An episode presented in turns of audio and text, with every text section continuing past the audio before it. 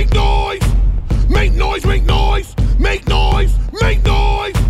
Make noise, make noise, make noise, make noise! Make noise! Make noise, make noise! Make noise! This is one of the few people right here, basically, and I want to say this before we do anything. Without this man, and I'm gonna put my glasses on because I don't want to cry. Not, i might wind up crying. Um, I have to be honest. Without this man, there's no Fat Man Scoop. No Dougie Fresh, no Fat Man Scoop. It just doesn't happen. This is this is a this is a man that I was in his quote unquote farm system for many years. Um, without him, I don't know how to perform. I don't know how to rock a crowd. I don't know how to do the simple things. Um, my direct mentor was DJ Chill Will, which is his partner in the crime. But this man, through doing everything for me in, in, in, terms of me just watching him and watching what he does and how he moves and, and all of the little things, made me the man I am today. This is Dougie Fresh. And, and everybody give a thumbs up emoji for Dougie Fresh. He's in the building. Oh man, I appreciate that, Scoop. I appreciate that, brother, and and and thank you, thank you for having me on your show, man. And uh, you know, you have definitely transformed your brand into something that I think is very, very special. And there is only one Fat Man Scoop, so I appreciate being a part of that. Uh, that that that journey and that development, you know, and you know me, Barry, Will, you know, we love you, we love Knuckles, we love Sean, we love everybody that was a part of the whole, you know, foundation, you know, and and uh and we we we watched you. We watched you grow. We watched you grow. And for me it was a big thing too when they honored me out in Nashville and I seen you there. I was like, okay, this is right. This is right now. This is right. Because you know, your energy is always the same, man. You always been you know, you always been my man from from day one till now. It ain't never changed, man. You know, so well, you know, I, I, appreciate it. I, I, just tell you like this: if people, and you might not understand, there's a there's a way that you rock crowds. There's certain things you have to say. There's certain things you have to do. Uh, there's there's certain things you got to put in the air. One of the things, this very small thing that Dougie always does, he'll say, he'll be in a town and he'll be like, Winston, Tennessee got some of the finest women in the world. and, and, the crowd goes berserk. It's just those little things that you have to know to get the crowd on your side and how to deal with hecklers and how to deal with things to keep the keep the music moving and everything that if you don't know that you will die on stage. Don't think you won't die on stage. It can happen right. to the man with the hottest record. And that's, that's what he taught me. So let's start from the beginning. What was the first thing you remember about music? How did you get involved? Well, I got involved with hip hop because around my neighborhood there was a group called D&D Express, and they were they became the sound company for Harlem World. So in 1980, 81, there was a kid down there playing on the microphone, you know, rapping. And I walked by, and I would walk by because they had the speakers in the brownstone in the basement. Anybody that's been to Harlem, you know, that's part of mm-hmm. Harlem. So long story short, I seen them in there rapping.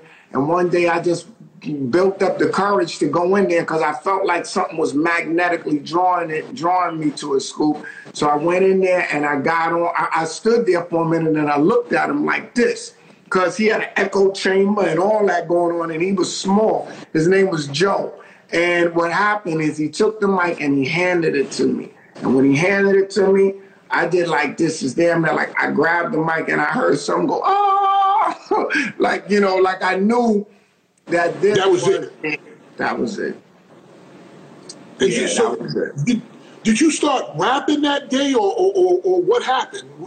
You just what, what, what, I, I started trying, I started trying to rap, right? But he had the echo chamber on, so I was trying to find the beat. Then after that, I realized that the echo chamber was throwing me off. So I cut the echo chamber down and I was really just going to the store for my mother. You see what I'm saying?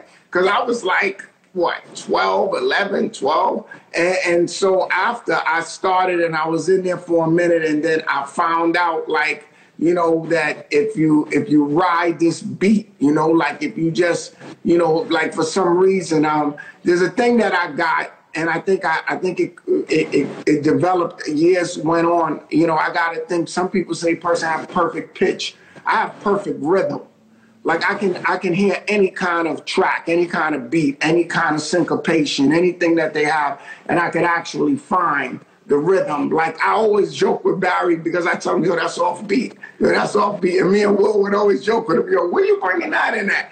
You know what I mean? Because it's like a natural thing. But I mean, I'm I'm I'm as precise as a drummer, like as a drummer or as a drum machine. I can be as precise as that.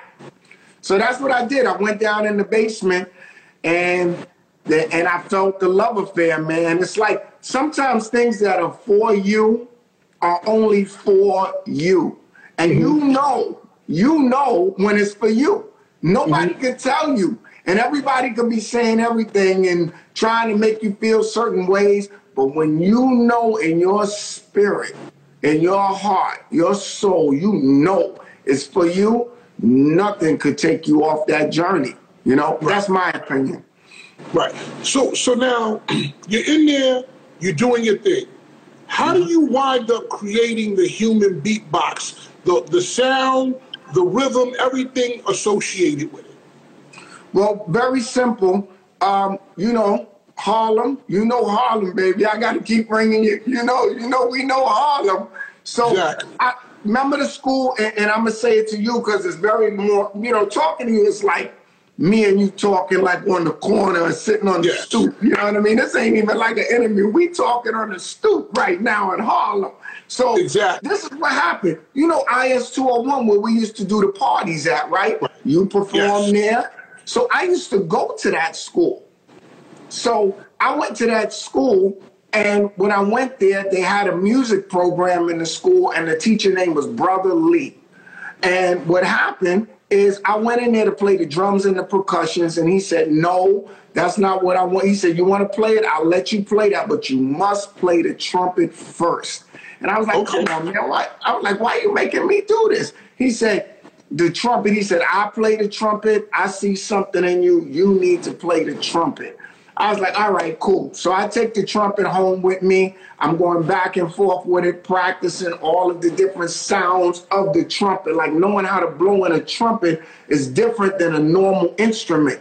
So long right. story short, I one day take the trumpet back to IS 201. Brother Lee is gone. They said the music program was cut. Brother Lee is gone. So from that point, I'm walking home without a trumpet. But you know how Harlem is, they got speakers at every mom and pop record shop going straight up 125th. So mm-hmm. I'm walking home by myself from Madison all the way back up to St. Nick. So while I'm walking home, I'm up there hearing music. So I'm hearing, you know, it was a Friday night, everybody was breaking, uh, and I'm like, oh my God. And I'm hearing the bass sound. Mm, mm, mm, mm, so at first I'm, I'm just humming it like boom, boom, boom, boom. And then the next day, I'm like, let me see if I can put a foot to it. Mm, boom, boom, boom, boom, boom. And so let me see if I can put the, the snare to it. Mm, mm, mm, mm. Let me see if I can put the hi-hat. Mm, mm, mm, mm. Then I said, let me see if I can put some another sound, and I don't know where the hell this sound coming. Mm, mm, mm, mm. And then I said, let me put another one. So after a while, I'm like eight sounds in. You know what I'm mm-hmm. saying? So then I go to Barry's house to practice. Me and Will would cut school and go to Barry's house and practice all day. So I'm up there practicing. Barry is changing the records. Because you remember Barry, Barry had that little room in the back. And yes. his mother was right next door to the room. Yes. Like the rooms are like this in the projects. They like like so small. So long story short, I'm practicing in there rhyming. Kid West is in there, Magic D, you know, everybody. Devastating is in the room. So all of a sudden, he cuts the record off. Willis standing there. And I just said, mm, mm, mm, mm, and I started doing all these different things. And he's looking at me and he's going, yo, yo, what is that? I said, nah, it's just something I be doing when I walk home from school. He turned around, he said, yo, that's crazy. You should call that the human beatbox. I said, I'm not doing nothing like that. He said, and you should do it in the big park. And you know about the big park with Mike and yes. Dave. So yes. this is all true story. So he said, you should do it in the big park. I'm telling you, and Will and them chimed in like, yeah, yeah, yeah, you should do that. So afterwards, long story short, I do it in the big park. Everybody lose their mind. Mike and Dave is shook. Nobody's seen it. And that was the birth of the beatbox. But the question is this, though, that I always ask myself still to this day, Scoop. I say, would I have made that up if I would have continued to practice the trumpet? When they took the trumpet away from me, was that the thing that made me come up with what it is that I came up with? Because mm-hmm. if I would have kept playing the trumpet, because the beatbox, as I'm analyzing it, is a combination of the exercises I did from the trumpet plus the percussions of the drums and the, and and and and the uh, congas. So I say to myself all the time, would I have done that? And then I remember that I probably wouldn't have done it because I think I created something to replace what it was that was missing. And that's how the fifth element of the beatbox came to birth. Now, now, now, where where did Brother Lee go? Where, where did he wind up? Well, interestingly enough, Brother Lee was a jazz musician and they was putting real musicians in schools at the time. Come to find out years later when the show came out, I never forgot this and I said, yo, man, I want to call Brother Lee. I'm gonna I want to thank Brother Lee. Come to find out, show you how life is, school. Brother Lee is related to Spike Lee. Brother oh. Lee is related to his son is Malcolm Lee who did Girl Trip, who did mm. Best Friends, with, like all of these different movies. His son and me got together, and then I jumped in Girl Trip with him, and he was telling me about his son. And then one day I tried to get him to perform with me at Madison Square. Wanna perform at Madison Square Garden because he was a little older, but he told me that he was proud of me, and I told him that I appreciate that he he he took me down the road of the trumpet because I don't think that the beatbox would have ever came into existence. Now, now, a couple of different questions. Number one, people, just so I can preface this, IS 201 is a is a school in Harlem. It's a school that has no windows. I want it, it's the only school I've ever seen with no. What's more important about it is it has a lot to do with the birth of hip hop. There were two right. promoters, and they were named Mike and Dave. And basically, right. years ago, Mike and Dave were a stop on what we would call the Chitlin circuit now.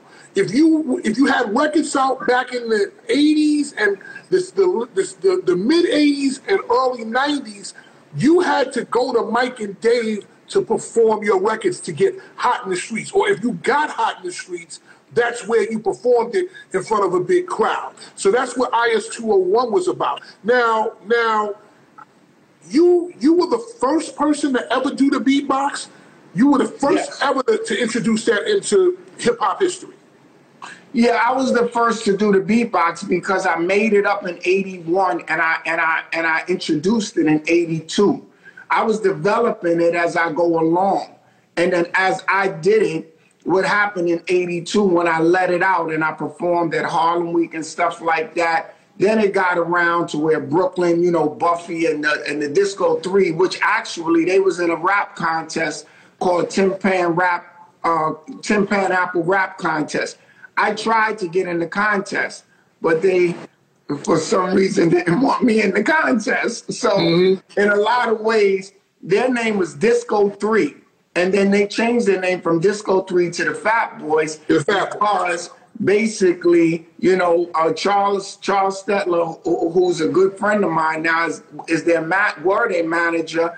Mm-hmm. And Buffy doesn't go back in my I don't have any knowledge of it, but I don't think he was doing he was doing any shows or performing in 1982.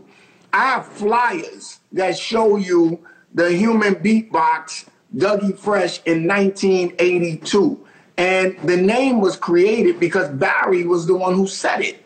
There was, the, the name didn't even exist before the action was created. You see what I'm saying? And the only reason why he came up with that is because of flashes on the B box going. So when, because of that, he said, Yo, you're doing the same thing, but you obviously are a person doing it. And that's how the name came about. So, yeah, I have to say, with, with honesty and truth, there is no one that comes before me that I know. And Biz, in 82, we did a show with Mike and David, Shirley Arena, and Biz was on the show with us. He wasn't doing the beatbox. He started doing the beatbox when he came around me and came around Barry and Will. And you know, he he he he don't lie about that.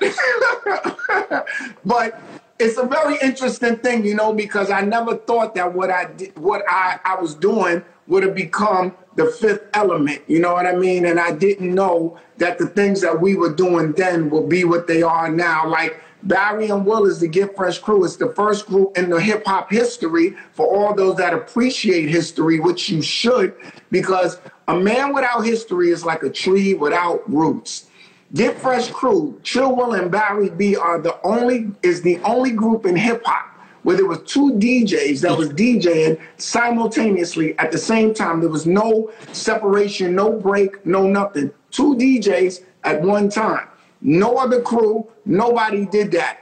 And then came the DJ Executioners, which is an offspring of this. Right now, now, so people, so that you understand, so that you understand what he's saying and the history behind it.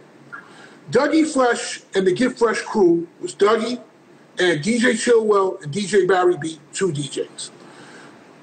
Whether you know it or not, he birthed and he helped Biz Markie. I was there to see that. He's Get Fresh Another crew, rapper, know it. okay, right. Another rapper that was in that, because it was three of us that were in Dougie Fresh's farm system. Biz Markie was one of them. Rob Base was another one. So Rob Base had two DJs as well. DJ Easy Rock and DJ Easy Kid. God bless Skip. God bless the dead. Then wow. you have another. Then you have another group. Yeah, Skip, Skip, Skip. God bless the dead. Then you have another group in uh, Dougie Fresh's farm system under Chill Will, and that group was called the Biz Boys. The Biz Boys was a guy named Fat Man Scoop, who was not Fat Man Scoop at the time. He was the Fat Man Scoop Rock and he had a DJ named Sean C and a DJ named Steve D. Now, these two DJs were some of the best competition and skilled DJs that you will ever see. DJ Steve D, DJ Sean C, and a couple of our other friends in the neighborhood, my man, our first DJ DMD, we used to call him D, uh, DMD, and uh, Johnny Cash, and uh, a couple other people. That's right. And, That's and, right and God bless the dead. We were all together and we ran into this little 12 uh, year old kid. He was a rebel, he was a thug, and we, we, we used DJing to kind of calm him down. He became the he became Grandmaster Roc Raida. God bless the dead. He became a grandmaster. He won every tournament that you could ever think of. The first DJ, Steve D, who was my DJ, because I had two DJs, because I was in Dougie Fresh's system, and that's how we did it. He won something called a new music seminar. All of these guys got together and they created a team called the X-Men. And the mm. X-Men, as Dougie said, are some of the best competition DJs in the world. Go look them up. They are still revered to this day. And to be honest with you, that's part of your that's part of your tree too, Doug. That's part of your wow. tree too. I mean, the executioners, the X-Men, whatever you want to call them, they're part of your tree too. And people, just in case you're tuning in, we are here with Dougie Fresh. Interviews, news, and more happen here daily at 6 p.m. Tomorrow we have Chuck D, so make sure you follow me and hit the notification button so you'll know who's coming on the show each and every day. Back to back to you, Doug. Meeting the Get Fresh crew. Where do you meet Chill Will and Barry B? Well, I met Chill Will in school. We was in school. We was in Charles Evans Hughes and I used to hang out with a friend of mine, very, very close friend of mine still to this day. His name is Pop. Pop Ski, and he lived in Lincoln. So Pop and me used to work out in the gym all the time. We had that in common. We like to work out. So when Pop uh, was with me, I said he said he got a DJ in, in Lincoln that he know named Barry B. He said he's really good, and he's with this group Devastating Three. He said, "Why don't you come by one day and see what's up?" I came in the house, man. Barry was DJing Scoop on like little novels, and the turntable was leaning, and it never, he never missed a beat. It never fell off. I mean, it was just such a bizarre thing to see that I that I said, yo, Will, we got, I got to bring you over here to Barry's. And then when Barry came over there and Will was cutting, you know what I mean? Because Will is a technical, he's technically inclined on another level beyond most people. Like, he just been that way since a kid. You put a machine in front of him, he'll figure out how it works. He'll cut things on. He'll know how to turn them up, turn them down. Like, it's crazy. So then what happened is Devastating 3 went to college because their mothers and fathers made them feel like, yo, this hip hop thing is not really gonna pop. See, and what most people don't know is hip hop wasn't something that was a guarantee. Nobody was. knew what was gonna happen. This was a roll of the dice, and it was a and it was a very expensive roll because you putting everything in it. And that's how I felt. That's why I told you the story when I first grabbed that mic, I felt something. And whatever I felt, it was damn near like Thor grabbing the hammer. You know what I mean? Mm-hmm. So, mm-hmm. so what happened is that when the group went to college, Barry was there by himself, and he was always with us. We practiced 24 hours a day. So when I was setting it up to make the show and do all of the different moves, I told him, I said, yo, Barry is is no possible way that this is going down without Barry. You know what I mean? Like because no, most people was looking at me like, why you need two DJs?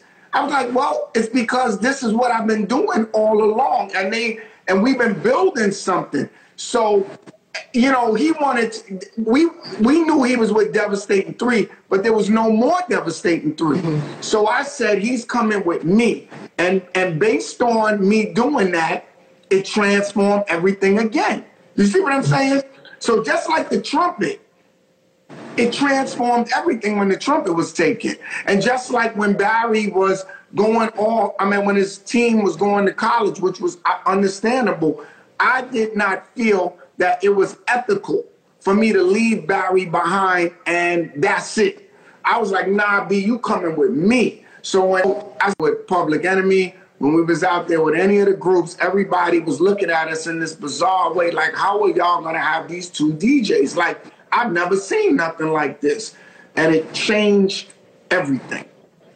Uh, you know, and and I'm gonna go back and, and preface this again, just uh, not preface, but give a little bit of uh, historical context to it.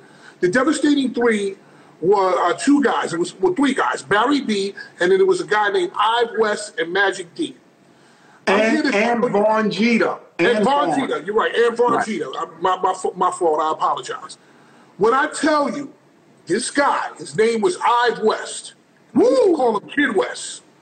There is, if he would have come out with a record, he would have been one of the best rappers of the early to mid 80s. Hands down. His voice, Hands down. His voice, his delivery, stops to stop sweat, wear a bandana too, gain weight, take tips from Santa. Al Pacino, me in Montana. Like he he this guy was really, really good. He was so good, I can recite his rhymes that he said to this day. So they they were one of uh, Harlem's top groups. Like like Dougie said, they decided to go off and go to college, and that's how that happened. Now, how did you wind up meeting Slick Rick? What was the story behind that? Well, before I go into the thing about Slick Rick, I want to acknowledge something with you, man, really quick. A lot of people don't know how good you can rhyme. See? And now, now, now, now, you see how you just ran that off? And then I watched one of your shows where you were talking about the different uh, the different MCs or the different artists that was rhyming. Mm-hmm. And it was fascinating to me because, see, this is what I wanted to tell you when I was doing it, but I'm not going to go deep into this because I know it's not that much time for this. But I wanted to say that, see, don't ever underestimate your acknowledgement as an MC because you rhymed first. See, and like me, when I was over at Barry's house, I'm an MC first. I was rhyming, but I had to make a creative decision on this. And this is what I wanted to say to you so you can understand this. And I want to say this right that sometimes when you are an innovator, and sometimes when you're leading a way, You can't go the same way everybody go. Now, with you, or if you're reinventing a brand, you used to rhyme all the time, and I, we would hear you, and I'd be like, "Ooh, listen to what he did right there. Look at this right here." And and I know, I know how good you rhyme, but you made a choice and you took a different turn. And when you made that turn, you became this party energy driven personality, and now also a great, you know, uh, show host like you're doing now. But you had to make a decision. So when I was doing the beatbox, when I discovered that, I couldn't go as hard. I, I had to split my energy up because I knew the beatbox was important as a 5th mm-hmm. element. So I couldn't dedicate all my time to just saying rhyme, rhyme, rhyme, rhyme. Because me and Wes used to do tapes. You know, we got we got me and Wes got some of the most classical tapes, tapes. In, in Harlem's, you know, history rhyming back and forth. You know what I mean? So, but that's the point I'm trying to tell you, Scoop. Sometimes in life, you are chosen to do something, and you got to hear it. And when you hear it, you make that you make that choice. Is it is it important to get acknowledged as the greatest rapper? I think for those that only rap, yes. But if you are an entertainer, that's just one little teeny piece of the whole puzzle. And not to mm-hmm. take away from that, because that's important. But everybody is chosen to do what they need to do. So that's a segue into the point of Slick Rick. Mm-hmm. I met Slick Rick when he was on stage with a guy named Donald D and a guy named June Love, which which the original style of the way you had Greg Nice rock come out mm-hmm. of that flow. Because because Greg Nice was a beatboxer and he was going to do that with June Love. But when June Love unfortunately transitioned, uh, Greg Nice did what any real dude would do. He picked up the baton and kept on rocking. Now, right. And then so now with Rick, Rick was rhyming and I seen something about him that was different. And because it was different, I brought him around Magic D, Will, everybody, and we all just listened to him. And when we listened to him, we felt Rick was creative, he was unique, and he could make a contribution. And then when I put him into the Get Fresh crew, he would he would he would be pressing me everywhere I go. Everywhere I go, I would see him. I'd be performing at the Skate Key, he'd be like, yo, put me on, put me on. I'd be over, he'd be like, yo, put me on. I'm telling you, I'm nice. And I'd be like, yeah, yeah, okay, okay, wait. And then one day I brought him to Will's house. And that was the first day that he opened up and he did La Di Da Di. It was so funny. It took him damn near like 45 minutes to finish the rhyme. And at the end of it, because he was pressing me so hard to get on, at the end of it, he said, I told you I'm nice. Like that. wow. And, but you you caught the English accent. I, I, you must have said, nobody rhymes like this. This guy has an English accent. Right, right. But, but because you you know, because Rick know how to cut it on and cut it off. He's like Monie Love. Monie Love know how to cut it on and cut it off. And happy birthday to her today. I see it's her birthday, and I knew her since she was small. You know what I mean? It's look like people are just like I see everybody just moving up in hip hop, and it's a, it's an interesting time. But Rick's skills were extraordinary. So Barry's skills was extraordinary. Will's skills were extraordinary. I had created the fifth element. So I said, let me take Rick. And then my manager at the time was like, yo, don't put him on, man. Just do your thing. Just do your thing. I was like, nah, man. I said, this guy is really, really creative, and I'm going to put him on. So what I did, I was doing shows without a record because of just our performing ability. So long story short, I put all the money together that I could find all my money. I just took everything I had and I went in there and I made the show. And then my manager at the time said, Yo, why don't y'all do that thing called La Di Da Di? Because he was the music teacher at Truman High School. So he said, Yo, do that, man. And we put it on the other side, and it was a two sided hit that transformed everything. I mean, cl- classic, classic, man. So now you got Rick out, Rick out there, and, and, and people, if you, if, just in case you've been under a rock and you've never heard the show, I still to this day, to this day, That is the best ending of a record that I've ever heard in my life. I don't know what you said. I think you said atraviously. What did, what, what did you say? Atraviously. What, what did you say? As you can see, as you can see, most oh, definitely. Definitely. Okay. As you can see, because that's like people saying, do I say Brooklyn Clan? So now I know for sure. As you can see, most definitely, we are fresh. Chill Will, fresh. Barry B, fresh. Ricky D, fresh. And I am the, the, the human beatbox, the entertainer, Doug E. Fresh. And then go into the, it breaks out, it vamps out into the beat. To every time I hear that, I get, I get, I get goosebumps every time. That's the best yeah, ending of a record I've ever heard in my entire life. So now you're with Rick what goes wrong? Why do you guys break up? I, have always wanted to ask you that, but I, I, I never, I never got to it. Hey man, you could ask me any question, man. I don't have no, no, no, no skeletons and secrets.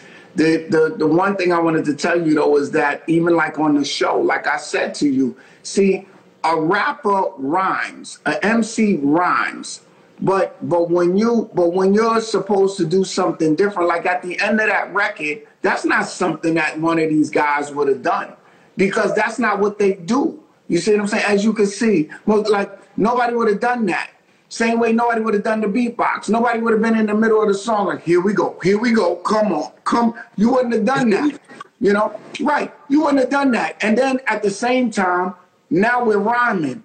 And, and so that's the point I'm trying to make you understand about you is that you are an MC. And when you look at MC, MC has to be redefined in the way that it should be originally defined. It cannot be defined as just, now we can break it down and say who rhymes really good, who write rhymes really good. That's a different subject. And rhymes come from different eras, and different eras of, of people write rhymes and say rhymes in different cadences and style. So it's impossible to pick who is the best at whatever the case may be. I was watching a documentary with Kareem Abdul-Jabbar, who who who lived in Harlem, and he said he used to hang out with Wilt Chamberlain.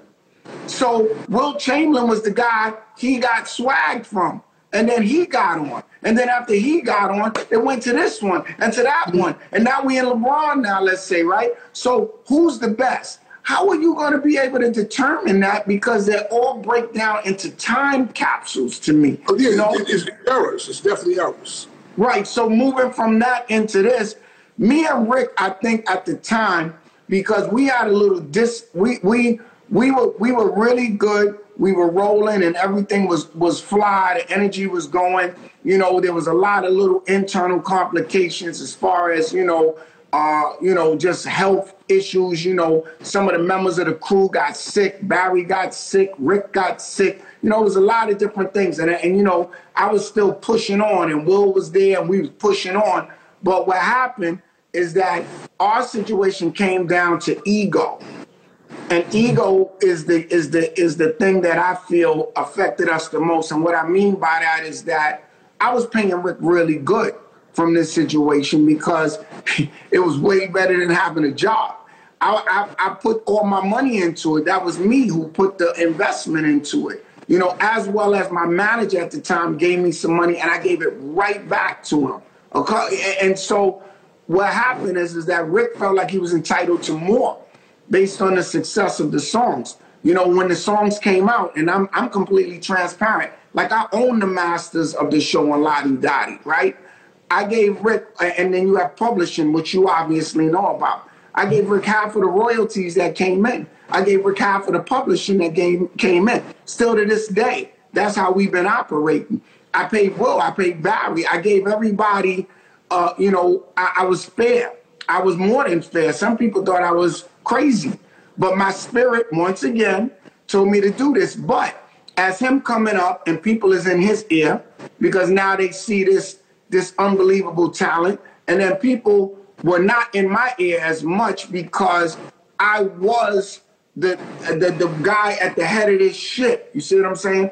Because technically, too, Scoop, just as another piece of information, I think I'm the first hip hop artist in the history of this game to own his own masters.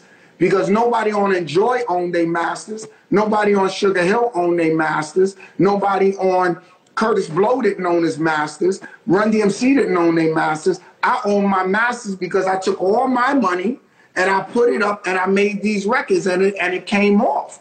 So at that point, I think that me and Rick could have worked out our differences, but I felt in my ego, and I take responsibility in this, I felt that, yo, you know, you should be more grateful to the fact that this is what I created here and you helped create with it. But, you know, I could have handled that situation differently because his mother kept trying to get us to stay together to do it. And then he wasn't handling it right because there was probably people in his ear. I was hmm. 17, 18 years old. You know what I'm saying? So at that point, long story short, I felt that it was better for us to disconnect because I had too much love for him and too much respect for him for us to ever make it seem like we would be arguing and, and fighting over something that we both love so much. And so I made a decision that it's best for him to do what he did. And I think that it was the best decision because and this is funny, and check this out, Scoob, and I'm saying this to you because you you your mind game is crazy when it comes to this hip hop thing. You're a, you're an analyst, and, and I oh, think if I say this to you, you're gonna really get this, bro. Is that I don't think that me and him would have ever been able to do everything that we did separately together. Because I hmm. became who I am as an entertainer, and my album came out, which Chuck D named, by the way, World's Greatest Entertainer.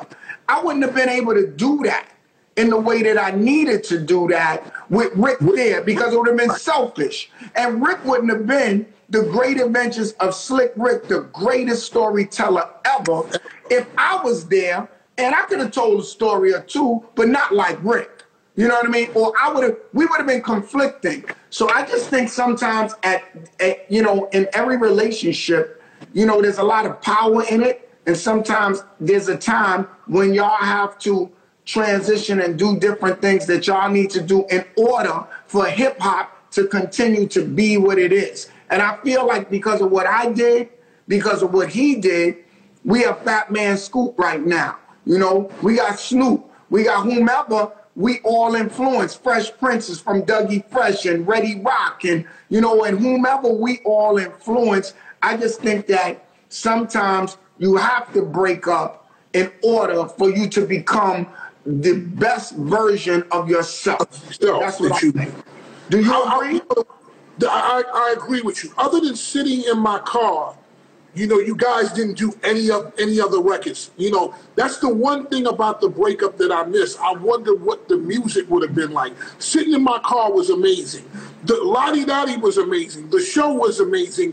And whether you guys knew it, you you you built a whole other ecosystem in Harlem of people who copied you. Eminem, I, I mean uh, Eminem and um, Rich, Eminem, Rich, Rich. Yep. Yep, those all everybody you built you built an ecosystem of beatboxes and uh, and people these beatboxes were really good. For some reason they didn't come out, they didn't get heard, but you built that ecosystem. Um, right. People, just in case you, people, if you just tuned in, we're talking to Dougie Fresh. Interviews, news, and more happen here every day at 6 p.m. Tomorrow we have Chuck D. If you haven't followed me, follow me now, and you'll see who I'm having on each and every day of the week. You were talking about deals and, and, and that you own your masters. What was the music industry like back then for people who were not there that don't understand? What kind of deals were people getting? The deals that people were getting back then was let me take all your masters, let me take a piece of your publishing, and at the same time give you a very bad royalty, and let me sign you to long deals like 10 albums or more.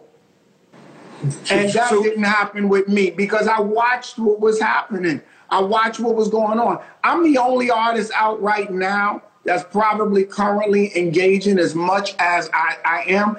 I was signed to Enjoy. I mean, I did a record on Enjoy Records. Most people don't know. That's like the second, the first rap, that was the first rap label. And then you had Sugar Hill after that. Enjoy was the first. And then you have Sounds of New York, which was Spoonie G.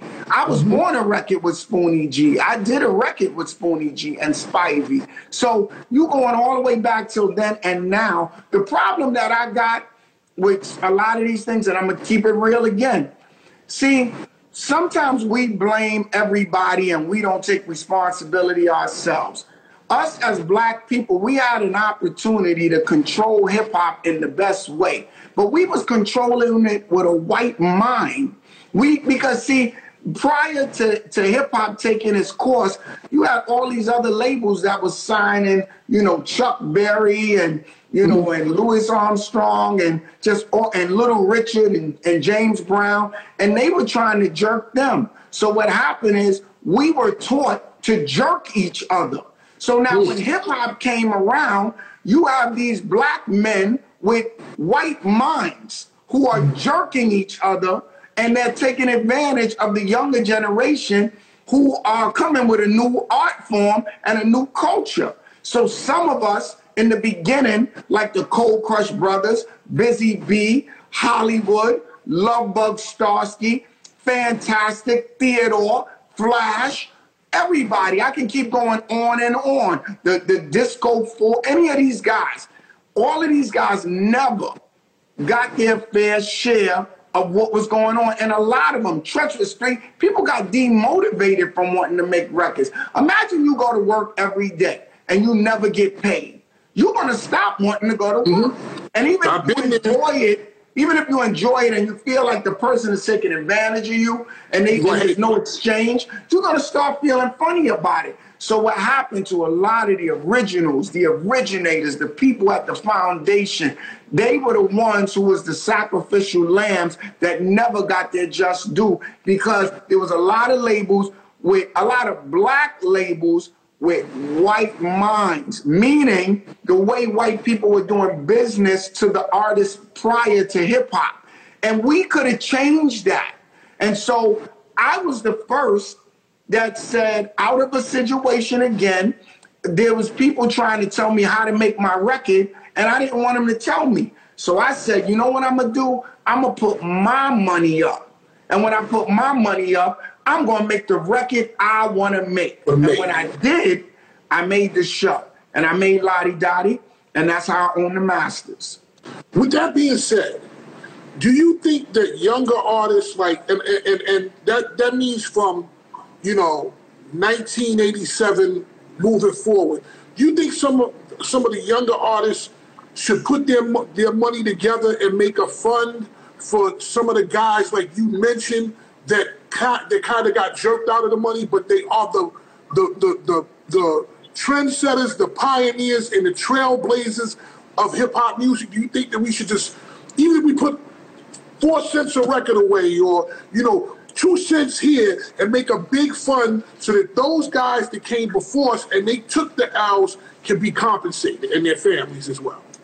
I, I, absolutely think that something should be done, and that's something that I'm working on now. I had a conversation with Busy Bee, and I have to continue the conversation. And Swizz Beatz brought it up in a conversation. But a lot of us, you know, a lot of us are so independent and so. I hate to say this word, man, but school, you you you make me keep it so real. I gotta say it.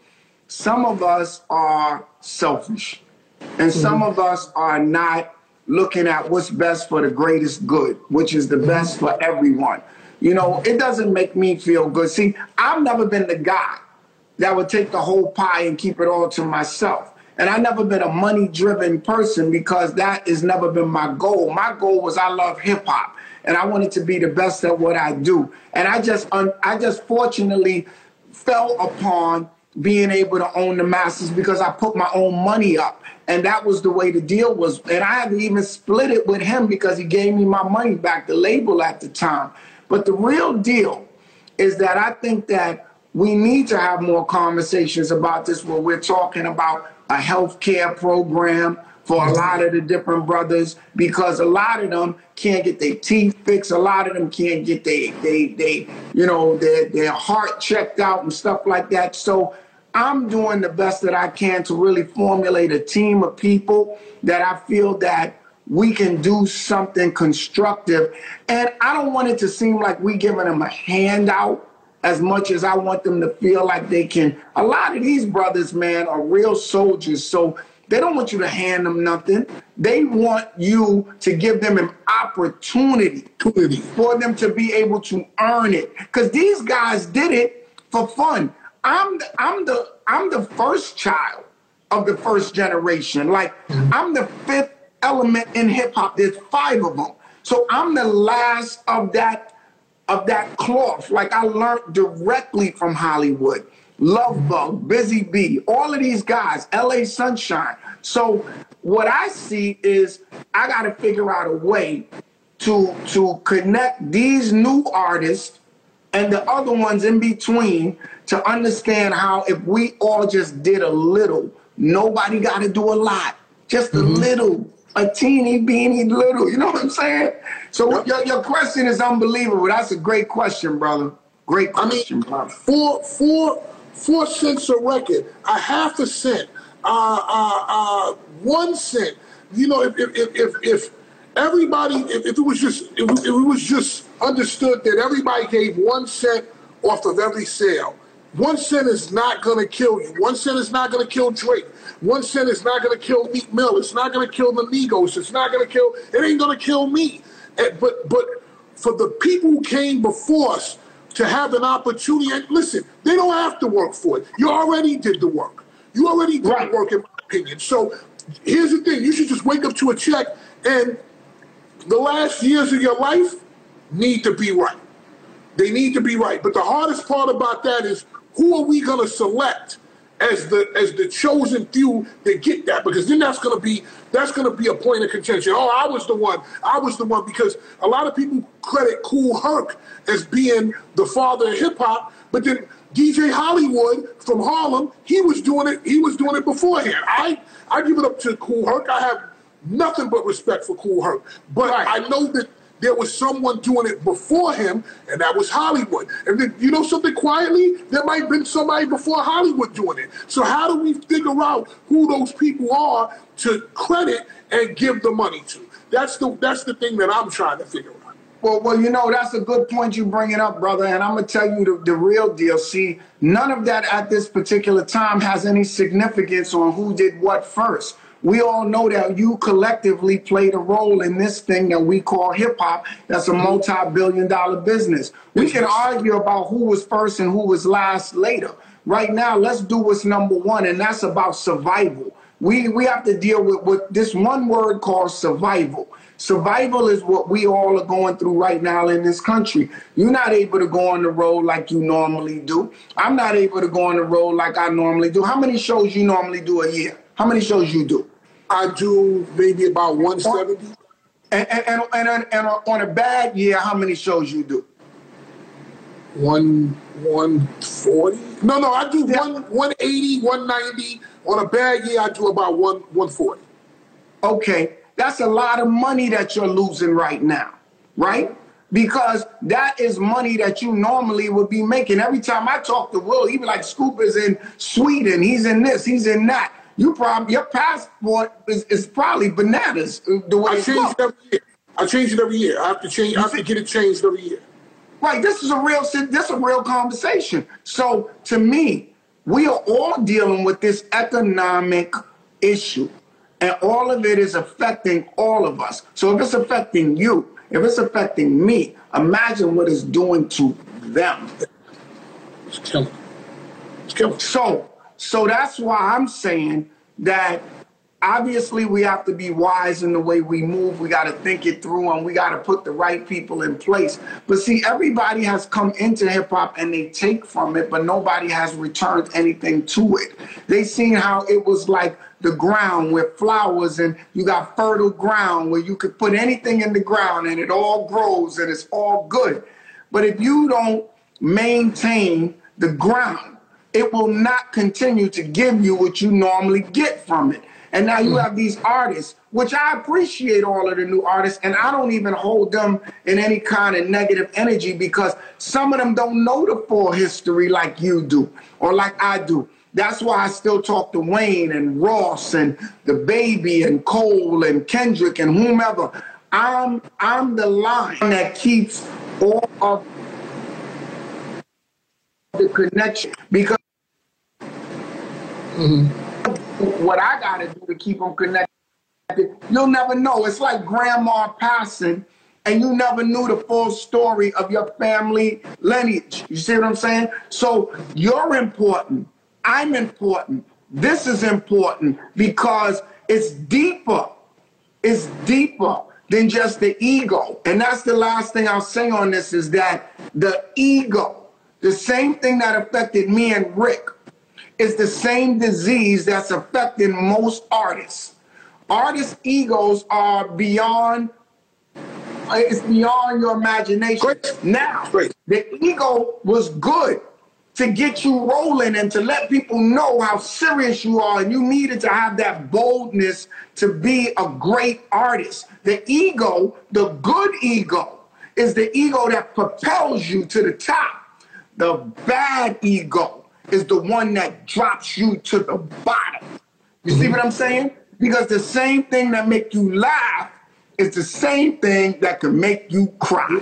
So the ego is just one little piece that I think every generation in hip hop, from my own observation, has been the destructor, the destroyer of everything that we have built. It destroys you. It makes you feel like, you know, I'm Rick James, bitch. You know what I'm saying? That that whole right. ego is, yep. a, is a is a knife.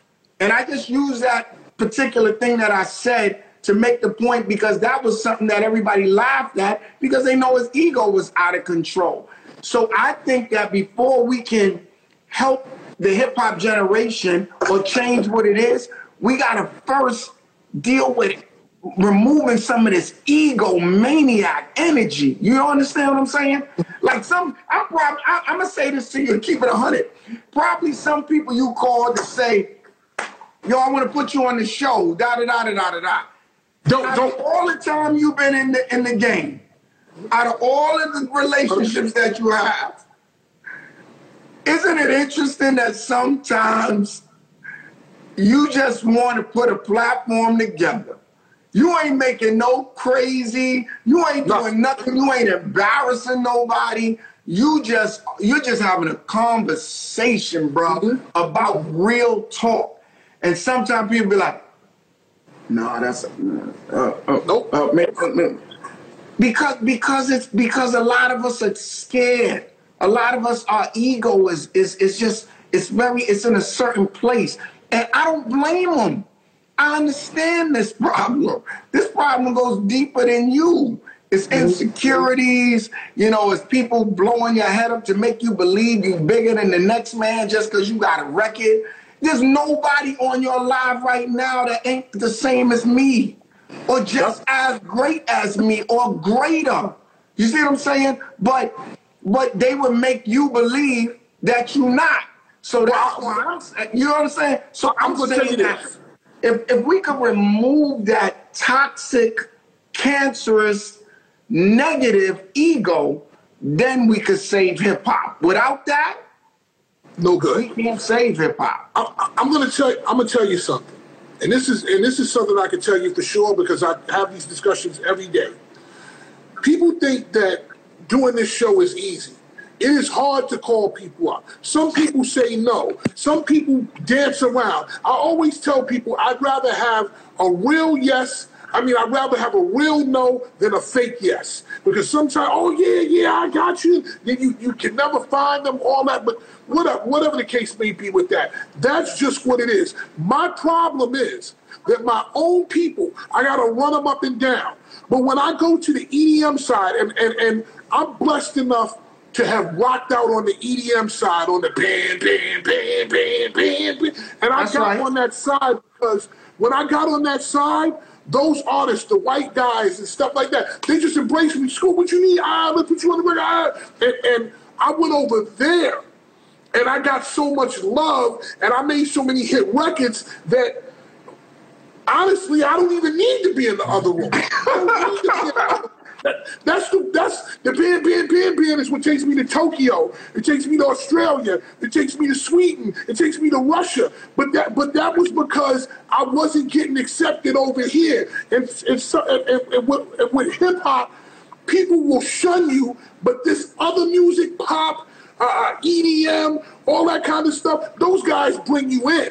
And then they and, and then and then people look at you and say, why are you over there? I'm over there because y'all didn't show me no love over here. And that is 100% the problem of, of, of, what you're talking about. Last, last question I want to ask you is about health and spirituality.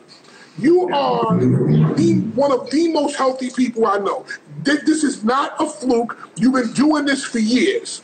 You know, like you, you, you look, you look 28 for 32 years. That's just what it is. You've always been that person. I appreciate what do you what what kind of tips can you give people in this time of coronavirus to stay healthy? Because I, if, if, there's somebody I listen to, I listen to Dr. Sadie first, and then I listen to you right after. Well, Scoop, I'm gonna tell you something, brother. First of all, man, I want to say this before we end this thing, man. I want to say it now, and I don't want to wait until later. First of all, I want to say I'm proud of you. I want to say that your show is a is is a very very important show in these particular important times. Um, you need to people need to be uh, talked to, handled, and given love. And I say this all the time. Love is a demonstrative word that's proven through an action. You demonstrate love. You have been demonstrating love on every show. You give people shots who are unknown. You give people platforms who who who may abuse the platform, and you are a graceful person. You give them their respect. And I've watched you come from the beginning carrying around the scope in your pocket. You people don't know that. That's people all, who know. Right, right. All the way through 201 and the radio station and all of the shows and and here you are now. And this is the thing i want to say to you though and you can answer this too before i answer yours is this. I don't I, do you think any of this is a coincidence that you no, became who you are do you think that they, do you think it's a coincidence that you can go into the EDM world, you can go into the hip hop world, you can go into the R&B world, you can go into all of those different worlds? It ain't no coincidence, Scoop, because you were you you you're you're a, a different spirit. You see what I'm saying? And so, listen to this. Would you have just wanted to be the best rapper, or do you think that what you became is something that's way deeper. You see yes. what I'm saying? Yes. And I remember you was writing rhymes, saying rhymes, doing rhymes every day. You gonna always have that, but there's only one Fat Man Scoop that goes from every world and transitions from every world and make anybody, no matter what color, no matter what age, no matter what demographic, feel like they're home. And that is the thing that I'm talking about. Sometimes you gotta let go of everything that you think you're about to lose to gain everything that you're supposed to become. You see what I'm saying? And that's what you did.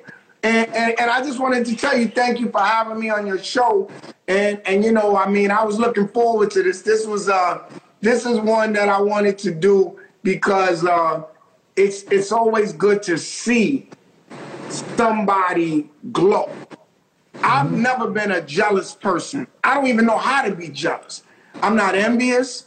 When somebody wins an award, if somebody gets acknowledgement, I'm like this all day long. And I'm and I'm like this genuinely because I think us as people, we have been so, so, so like taught to be like crabs in a barrel and hate and hurt and talk about somebody and feel bad if we acknowledge one person over another. Nah, man, we got to reverse this thing and we got to put love back into the game because that is the only thing that's going to transform us into being better people. So, mm-hmm. saying that and segueing into what you said about health, I always tell people this you could be rich as all outdoors, you can have all the money in the world, but if you're not healthy, you will never enjoy the money that you have.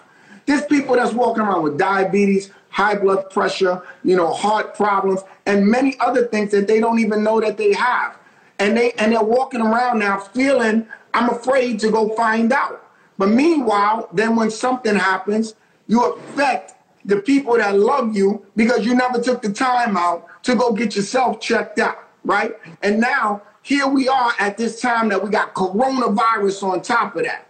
And so now your immune system is not able to handle when this virus get into you because no matter what anybody say, I think that is chemical warfare and I think it was designed for a specific reason, but I'm just putting that out there for those that feel like I do. So I think the only the only real fighting chance we got is yo man, don't be afraid of some water. Don't be afraid of coconut water. Don't be afraid of, you know, taking the carbs out your system a little, like stop eating so much bread, rice, pasta, crackers, cookies, potato chips. All those things, like if you if you keep eating, I'm not saying don't have fun sometimes, but don't be a slave to the carbs and don't be a slave to the sugar because these two things will destroy your body. And, and, and, and, Scoop, I tell people this all the time, brother.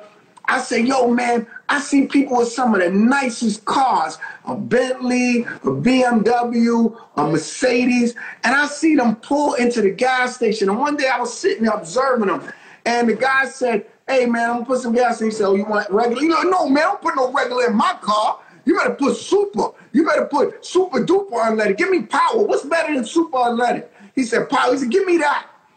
And I was looking at him and I said, does he think the same way about his body?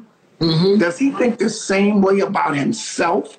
Or do you love your car more than you love yourself? And if you love your car more than you love yourself, that's why your car rides the way it do, and you and you feel the way you do. do. Because you're not putting in the same quality of what it is that you say. And, and then some people are young. So they be like, I can do it. It don't make a difference. See, there goes that ego again. See, there goes that little nasty little ego that you think because you're young that you can't catch diabetes. No, I've seen kids 13, 11, 10, 15 with diabetes. And mm-hmm. I think it has to stop, Scoop. And I and I appreciate you giving me the uh, the ability to share that, man. And I, I I do my best to take care of myself, man. And and I I, I take it seriously because I watch so many hip hop artists die. I watch Andre Harrell leave too soon. I watch Heavy D leave too soon. I watch Lovebug Starski leave too soon. I can go on and on and on with this. And it wasn't no guns that did it. It was health. So I just think that health is wealth and you get wealth from your health. And that's why I did this COVID 19 video with mm-hmm, YouTube. Right. I did one, I did a Latin version now because Cuomo liked the other version so much that he asked, Could I do a Latin version? I brought in all of my Latino brothers and sisters and we did a video. It's on YouTube. I'm telling you, just washing your hands for 20 seconds it will help you stop this virus so me and Scoop can get back to work and mm-hmm. start doing what we do. do. You know what I'm saying, we do. Start doing what we do, bro. There's nothing else I can say, man. Thank you very much for coming through. You know I love you. We'll have a conversation later. And, yes, and, I, and I thank you for everything, bro. Because again, I'll leave you on this note and I'm gonna hang up on this. No Dougie Fresh, no Fat Man Scoop. Check you later, bro. Much love, my brother. Thank you. Thank you, my brother. Make Noise with Fat Man Scoop is produced by myself alongside Raj Kachecha and the team at CreativeContentAgency.com. Please support this podcast by leaving us a five star rating and review on Apple Podcasts. I'd love that. And by following this podcast on Spotify and sharing links to episodes you enjoy with your friends. Do it. You can also email the show via podcast at fatmanscoop.com. I answer that. Or you can DM me at Fatmanscoop. Yes, I answer DMs.